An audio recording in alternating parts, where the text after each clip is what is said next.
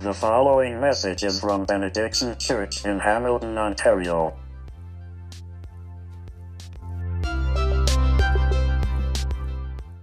Well, here we go. I'm excited to begin this series on the Creed. Um, let me begin by asking how many of you grew up saying the Creed? Yeah, like in your church tradition, uh, you were you were taught the Creed. You memorized. How many of you memorized it? Did you memorize it? Did you say it during worship service? Yeah. Yeah, like here here's the Creed on the screen.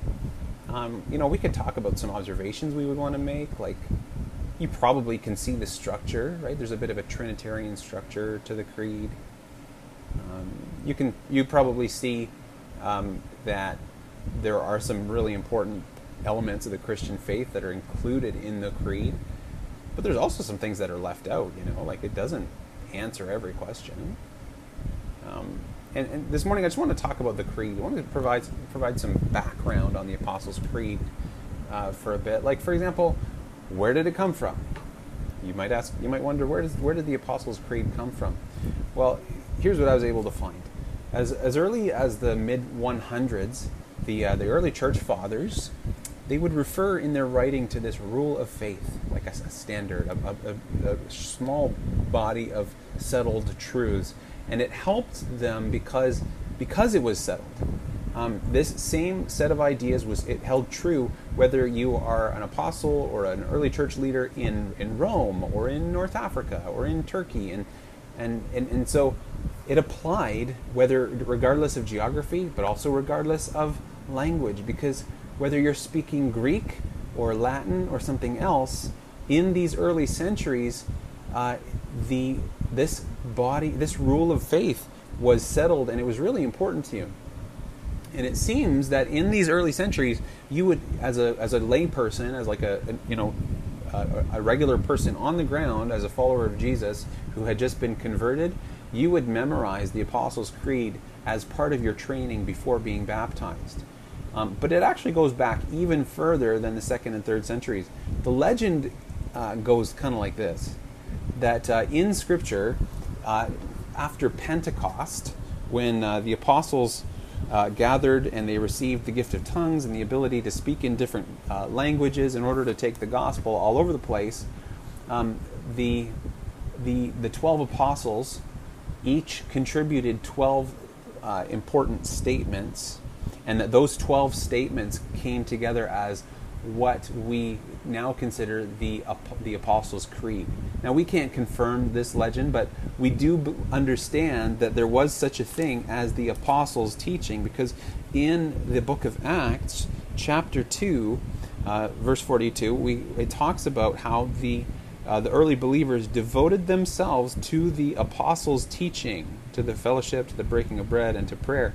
There are some who believe that this um, apostles' teaching is that rule of faith. It's that, that settled group of truths that the 12 apostles contributed. Um, so lots, lots of people today believe that. Lots of early church fathers believe that this is what uh, this is what they were talking about in Acts chapter 2 when they say the apostles' teaching. Uh, it is these settled truths that became the apostles' creed. Now, why did they turn it into a creed? Like, what's the what's the point of that? Why did the church formulate the creeds? Um, well, you, you know that that we make creeds because Christianity says that what we believe matters. Like we are we are a faith that that uh, prizes uh, beliefs. You know, we make the claim as Christians. We make the claim that what we believe shapes our lives now like how we live, the choices we make, the things we do and we don't do. It also shapes the future. Like our future is going to be determined one way or another because of uh, like it's going to be determined one way or another based on what we believe today, like the ideas and the the the, um, the beliefs that we have. So in uh, just to illustrate that, in Romans chapter 10, verses 9 and 10, the apostle Paul uh, says that if you confess with your mouth Jesus is Lord and believe in your heart that God raised him from the dead, you will be saved. Now, Paul goes on and he says something really important. He says, One believes with the heart, resulting in righteousness, and one confesses with the mouth, resulting in salvation. Now, he's saying something, again, he's saying something really important. How are we saved there? There's two things. Uh, one is confession, uh, the other is belief. So, so this is what, what Paul has just given is sort of a creed. He said, Jesus is Lord. That's the creed part. If you confess it with your mouth, but if you don't believe it in your heart, that can't save. Right? So, so Paul's actually making a huge claim here. It's not just what we do or what we say that matters, although those are important, but what we believe actually matters too. I mean, if you're if you're a parent, you know this, right? I mean, as I'm, I'm a parent, I've got three kids who I, I love and I really like, um, and and I can get my kids to comply with rules. You know, like I I can motivate them to obey and to be nice little Pharisees, but I know that that is not my job as a parent. You know, as a parent, my job is to, to train my kids to want to do the right thing. I'm, I'm, my job is to train up my kids to love righteousness. Now, how am I going to do that? I need them to believe that it's better. I need them to believe that wanting righteousness is better than wanting unrighteousness. If they don't believe that, then they're doing things for the wrong reason. They're not doing they're not obeying because they believe it's right, it's it's good and right. They're they're obeying for the wrong reasons. And so our lives and our future, it's shaped by what we believe. And that's so that's really important. And there's something else to see here though that's also important, which is where belief comes from. In this chapter or in this passage Romans 10, Paul tells us where belief happens. It happens in the heart. It happens in the heart. Now, think about the choices that we make for a second, where those come from. How many of us how many of us know somebody who's making terrible choices right now? Do you know somebody who's just making some terrible life choices right now? I bet you do. You know, you, you know, you, this is a maybe it's a person who they're making terrible life choices. They just can't seem to help it. They can't seem to do otherwise. You know, how many of you have ever made a life decision that made no sense at the time? Like you don't know, as you think back, you, you know, you look back in your rearview mirror, you, you look back at your life, and you're just like, man, I have no idea what I was thinking when I made that decision. And the truth is, it's because we weren't thinking. It's because we were feeling. That's how we make our choices. That's how we, you and I, are going to make our way through the world. We don't always do what makes sense, right? We don't do what makes sense. We always do what our heart says is best. Okay, let me say that again. We don't always do what makes sense, but we will always do what our, what our heart says is best and most beautiful and most important. And so there's this, this um, there's a theologian named Jamie Smith. He says that we don't do what we think, we do what we love. He says it's not what I think that shapes my life from the bottom up, it's what I desire, what I love that animates my passion. There is a sort of drive that pushes to act in certain ways and develop certain relationships, pursue certain goods and make certain sacrifices, enjoy certain things. And at the end of the day, if asked why we do this, ultimately we run up against the limits of articulation, even though we know why we do it. It's because of what we love. You hear that? It's because of what we love. And this is so important because as we study the Apostles' Creed over the next several weeks, um, we can put the Apostles' Creed on the screen. I can even get you to say it along with me. But we can't get you to love these truths. We can't get you to own this Apostles' Creed as your creed. And I, I hope that you will but it is and it's important that you will. But i i acknowledge at the beginning i can't make you believe and own these truths as uh, as as your creed. Because belief comes from the heart. Now you might ask as we begin this series studying the apostles creed is it actually okay to do this? Like is it all right to study a creed? Shouldn't we be studying a book of the bible? Well I, that's a good question. That's a fair question because with a series like this, there is risk. You know, there's risk involved. Like if you came from a high church background, maybe you're like Anglican or Catholic, Um, maybe you, you're in your tradition, you said the Apostles' Creed every Sunday and, and you miss it. And, and maybe it reminds you of what it was like to be a kid again. You know, isn't that what it's just, it takes you back. And, and so the risk here for you is that the tradition of the Apostles' Creed might become for you a substitute uh, for belief. Like saying the creed might that that tradition of saying the creed might be a substitute for really believing those things for yourself the risk is that the form the, the saying of the creed would get in the way of its purpose or its function. And we don't want to just reclaim a tradition here. That's not why we're going and setting out on this study of the apostles creed not just to reclaim a tradition as beautiful as traditions are. We really want you to mean it when we say the apostles creed. But there's also risk if you come from a low church background. Like it, it, it, might seem dangerous to you because maybe you never said the Apostles' Creed, and maybe it's it's new to you, and you're like, man, what what's next? Are we going to start doing confession? Are we going to, you know, turn Mike into our priest or something? Like, is that the kind of church that we are now? And so here, uh, the the risk that you might be identifying is that you might assume that we are letting go of some of our distinctives uh, and, and maybe we are, you know, maybe we're going mainline or maybe we're going Catholic or something. Maybe the, the Bible is becoming less important because we're taking hold of the creed. And, and, and, and, and so for you, that's the risk. I just want to say that's not what's going on here. So you can relax. You can relax. But if even if you come from no church background, if you came from no church background at all, it might be easy for you to think that by knowing and memorizing the Apostles' Creed, maybe that's what makes you a Christian. And, and, and I just want you to know it doesn't. It doesn't. Like, in the same way, like, I, you could imagine I could take a map of Hamilton, right? And I, I could memorize it. I could become really familiar with the city by memorizing that map, but it doesn't make it my home. It doesn't make me a Hamiltonian. It doesn't mean that I belong here. And so the risk here is that some of us might be deceived that as we memorize and as we dig into this what is what is contained in this apostles creed, what we don't want to happen is we don't want you to think that because you know the creed, that makes you a follower of Jesus. That's not how this works. But instead, what should become clear as we go on is that this really isn't about the creed at all. It's about the truth. It's about the truth. Amen? Um, so there's this theologian named Roger Olson. He's a he's a he a Christian he's a Christian writer who I admire, and uh, he draws a connection between the Apostles' Creed and the moon.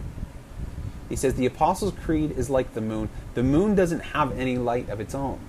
You know, the light that you see when you look at the moon is is a reflected light, but the light uh, actually comes from the sun right? The sun, the source of the light that we see bouncing off the moon is the is come it comes from the sun, and the Apostles' Creed is like that. As we go along, we're going to see why Christians believe these things, uh, and we're going to see that they come from the Scriptures. So the goal here isn't mainly to know the creed, but to know the truth, to love the, the truth, and to, to know the Jesus that the Apostles' Creed points us to. So we want to know the Apostles' Creed. That's one of the goals here. But the other goal in studying the Apostles' Creed is to know not just what we should believe, but how we should believe. Like, how do we hold on to these things? What sort of posture should we have as we uh, as we hold on to these? What sort of posture should we take toward those who don't know of these things, or maybe don't believe these things, or haven't heard these things? How do we relate to people who don't agree with us? You know, hopefully, if we do this right, uh, yeah, we'll be confident about what we believe, but hopefully it should humble us so that we're not jerks about it as well. Okay, so today, what I want to do with the, the time remaining is I just want to answer the question what do we mean when we say, I believe, which is the, be- the way the Apostles' Creed begins? I, it begins with the statement, I believe. What do we mean? So, what do we mean when we say, I believe? And I'm going to answer that by sharing some reasons why I think that our faith is helped by having a, a, a creed. Uh, there, there are uh, five of these reasons. Five reasons why we should study the creed. One is because the creed provides a boundary. It gives us a boundary. It's like a fence. You know, if you have a good, a good fence around your backyard, it does a couple of things, right? The first thing that that a, that a fence does is it creates a safe place inside for your pets and for your kids to play. It, it does that because it keeps certain things out. That's what a fence does. It keeps out the things that might be dangerous or unhelpful. It keeps out things like skunks and strangers and bullies, and it helps you to know where your yard ends and where your neighbor's yard begins. And the Apostles' Creed is like that. Okay? The Apostles' Creed is there to say that there are some ideas that need to stay out, they need to be kept out. And so if you want to say, you know, Jesus was just an idea, Jesus was not a real person, and there are some people who said that, the Apostles' Creed says no, that is outside the bounds. And if you want to say, if you're somebody who wants to say, uh, there is no way that the God of the Old Testament and the Father of Jesus are the same being. And there are some people who said that. There are some people who are saying that right now. The Apostles' Creed says, no, that is outside the fence. And if, if you're somebody who says, uh, you know what, I don't need anybody, I, I've got everything I need in Facebook and Instagram and Twitter. I don't need church. I don't need the communion of saints. The Apostles' Creed says to you, no. And so again, the Apostles' Creed is a boundary. There, there, are, there are simply some ideas that are wrong and untrue and unhelpful. And even if the whole culture believes it, the Apostles' Creed says, no, that is not Christianity. That is outside the bounds. And so the Apostles' Creed is a boundary. The next idea related to that, the Apostles' Creed guards our unity. It guards our unity. So, you know, the other thing that offense does is that it keeps certain things in. It keeps in things that are important and, and that we love. You know, a good fence means that I can relax a bit while my kids and my pets play in the yard. I don't need to worry that they're going to go get out uh, into the street and get hit by a car.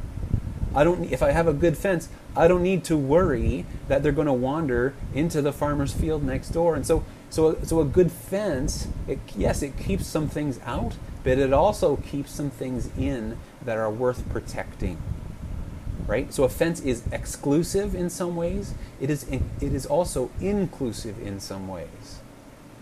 And, and, and the thing that I find so helpful about this illustration of the fence is a good fence isn't too high and a good fence isn't too low. Let me say that again. The thing about a good fence is it's not too high and it's not too low. Now, you agree, I, I hope, that the Apostles' Creed it could say a lot more, right? It, if if we wanted it to, we could include a lot more things in the Apostles' Creed, but it, but it doesn't include many many more things than like it just there's just some things that are left out. There are some important issues that are just left out of the Apostles' Creed, and it seems to me that that's what churches and that's what denominations are for. Now, there are people who look at denominations and they see division. It, it, looks to them like the, the body of Christ is divided. And, and I just want you to know, uh, I don't see it that way. I see unity. Uh, for me, a denomination says we are parts of the same body and we have a distinct mission or function. We have a distinct theology. We have a distinct practice that makes us unique from others. And I think that that's beautiful and important and it's worth preserving. And, and, and for me, that's why, uh, like, if you grew up like just so you know, if you grew up Presbyterian, you probably heard readings from the Westminster Confession. And if you grew up with like like in a in a Lutheran tradition, you're probably familiar with the the Heidelberg Catechism, right? So whatever confession you're familiar with, it doesn't replace the Apostles' Creed. No, like no, no matter what kind of Christian you are, no matter what period you live in, you believe more than the Apostles' Creed. Of course you do. You believe more than the Apostles' Creed, but there is no Christian who believes less. Let me say it again.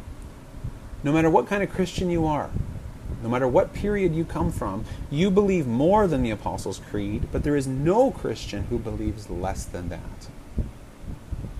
And that means that we have unity across the board. We have unity, for example, with the reformers from 500 years ago who helped the church to recover the importance of Scripture.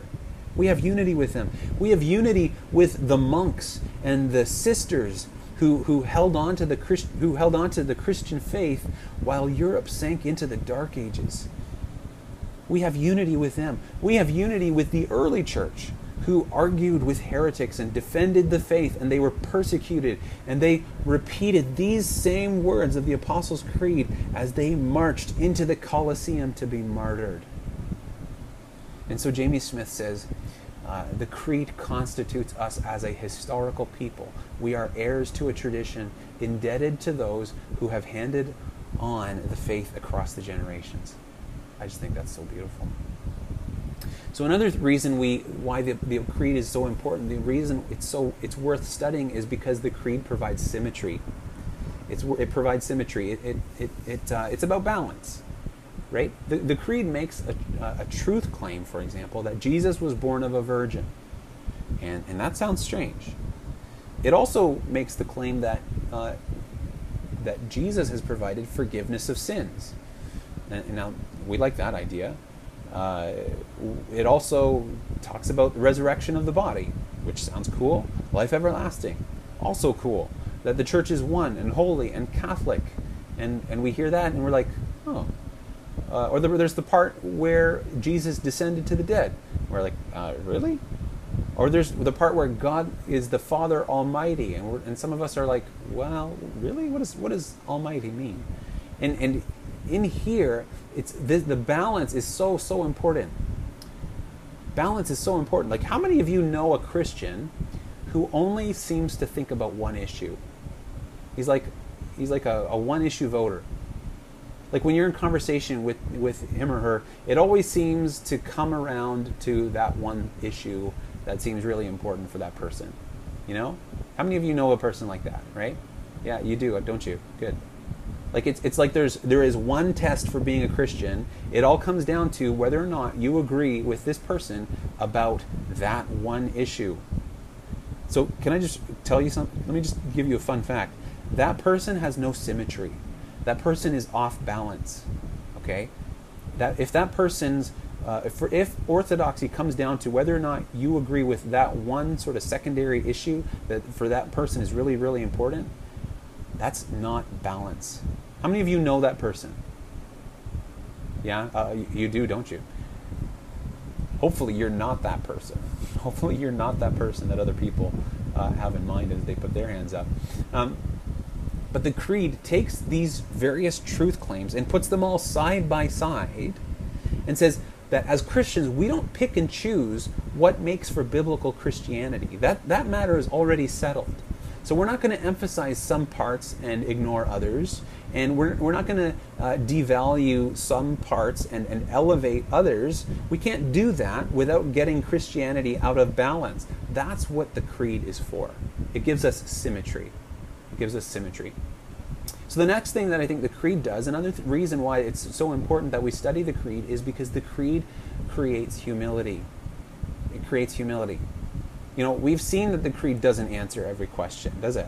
It, it, it, it leaves room for a, a number of possible biblical answers to important questions that you might have. You know, you could think of examples if you wanted to. Like, there's nothing in the Apostles' Creed about uh, about the age of the earth. There's nothing in the Apostles' Creed about baptism or about, about race or about social justice or about euthanasia. There's nothing in there about whether Christians should be involved in politics, but those are important questions. And, and you might wonder, like, wouldn't it be better if, if the creed did? Wouldn't it be more helpful? Wouldn't it have been helpful if the apostles had included that? Like, why didn't they? Why didn't they just bottom line it for us, give us the answers to all the questions we could conceivably ask? And I think the answer is to humble us. I think the apostles wanted to humble us. Listen, I, I, I know that I don't have all the answers.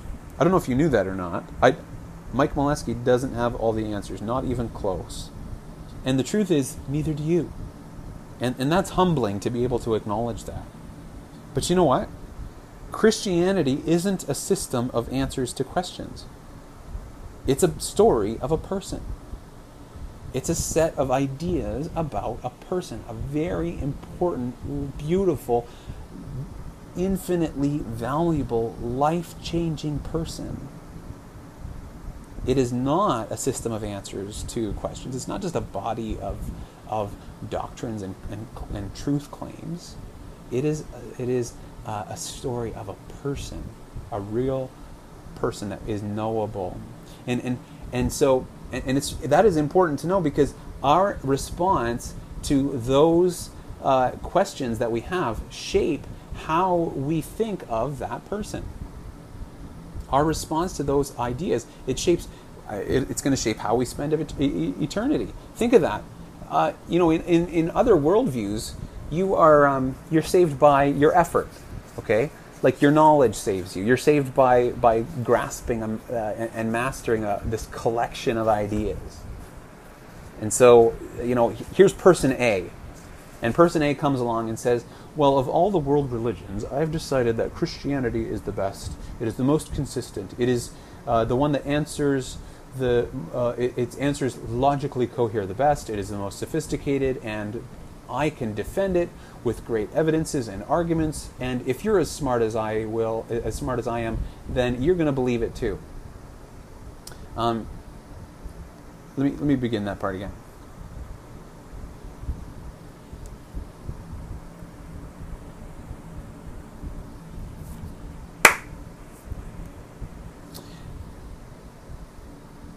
I think the creed creates humility. It creates humility. Uh, we've seen that the creed doesn't answer every question that we have. It, it, leaves room for a lot of a lot of possible biblical answers to good questions that you might have.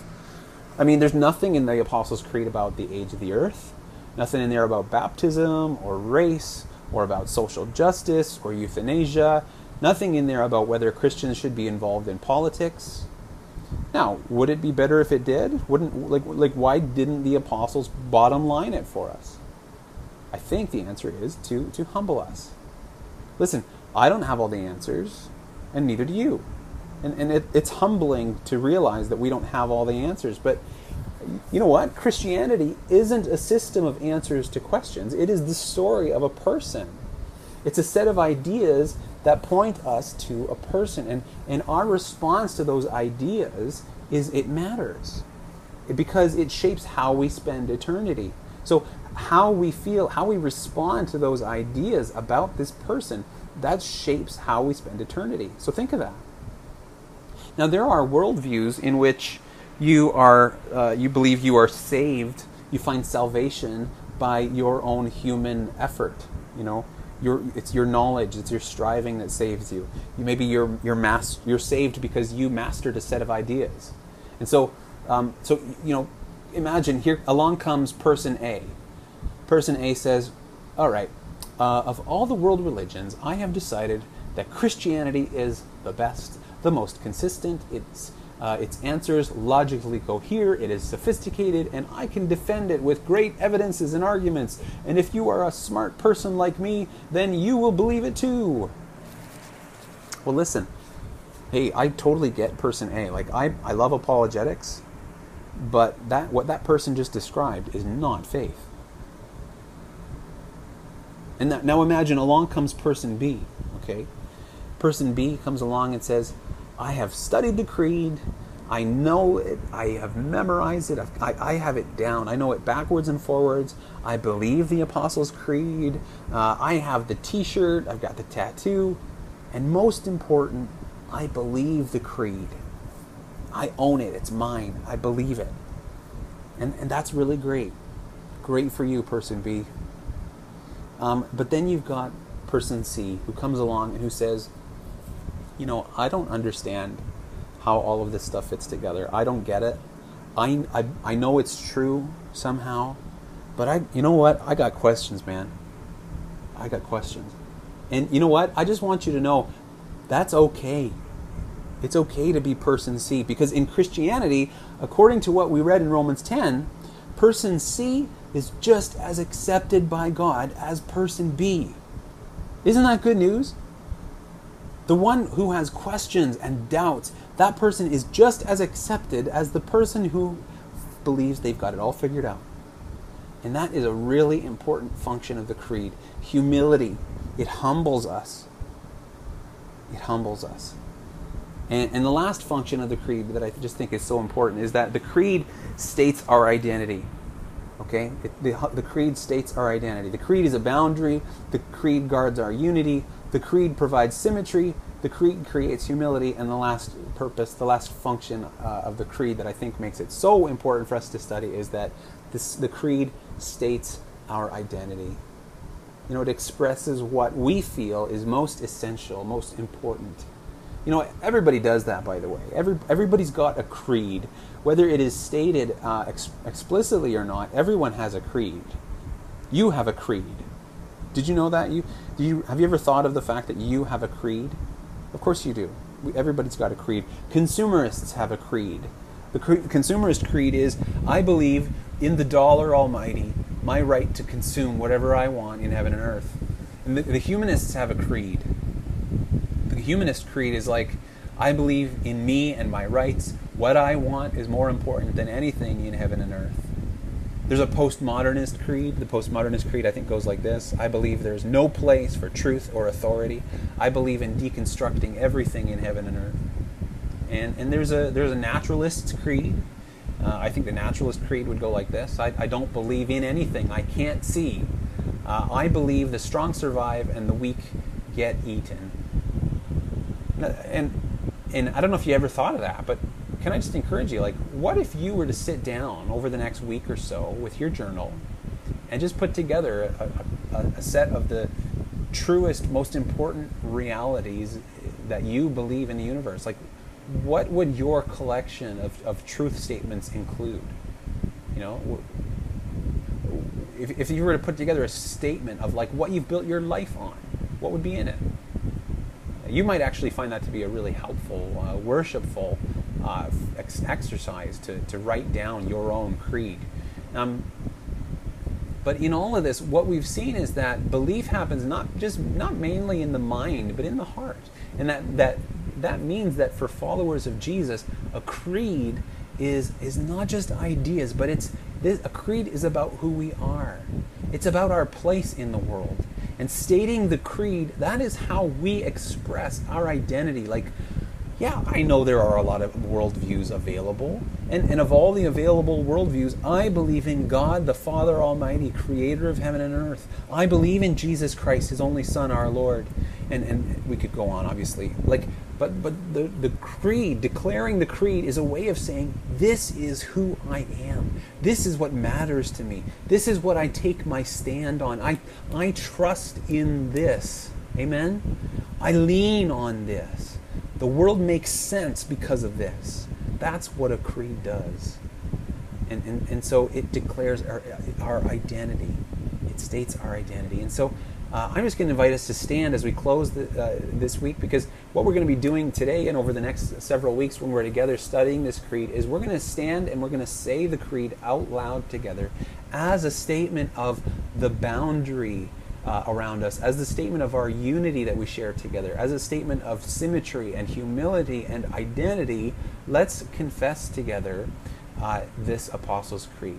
So I believe in God the Father Almighty, creator of heaven and earth, and in Jesus Christ, his only Son, our Lord. He was conceived by the power of the Holy Spirit, born of the Virgin Mary. He suffered under Pontius Pilate, was crucified, died, and was buried. He descended to the dead. On the third day he rose again and ascended into heaven. He's seated at the right hand of the Father. He will come again in glory to judge the living and the dead. I believe in the Holy Spirit, the Holy Catholic Church, the communion of saints, the forgiveness of sins, the resurrection of the body, and life everlasting. Amen.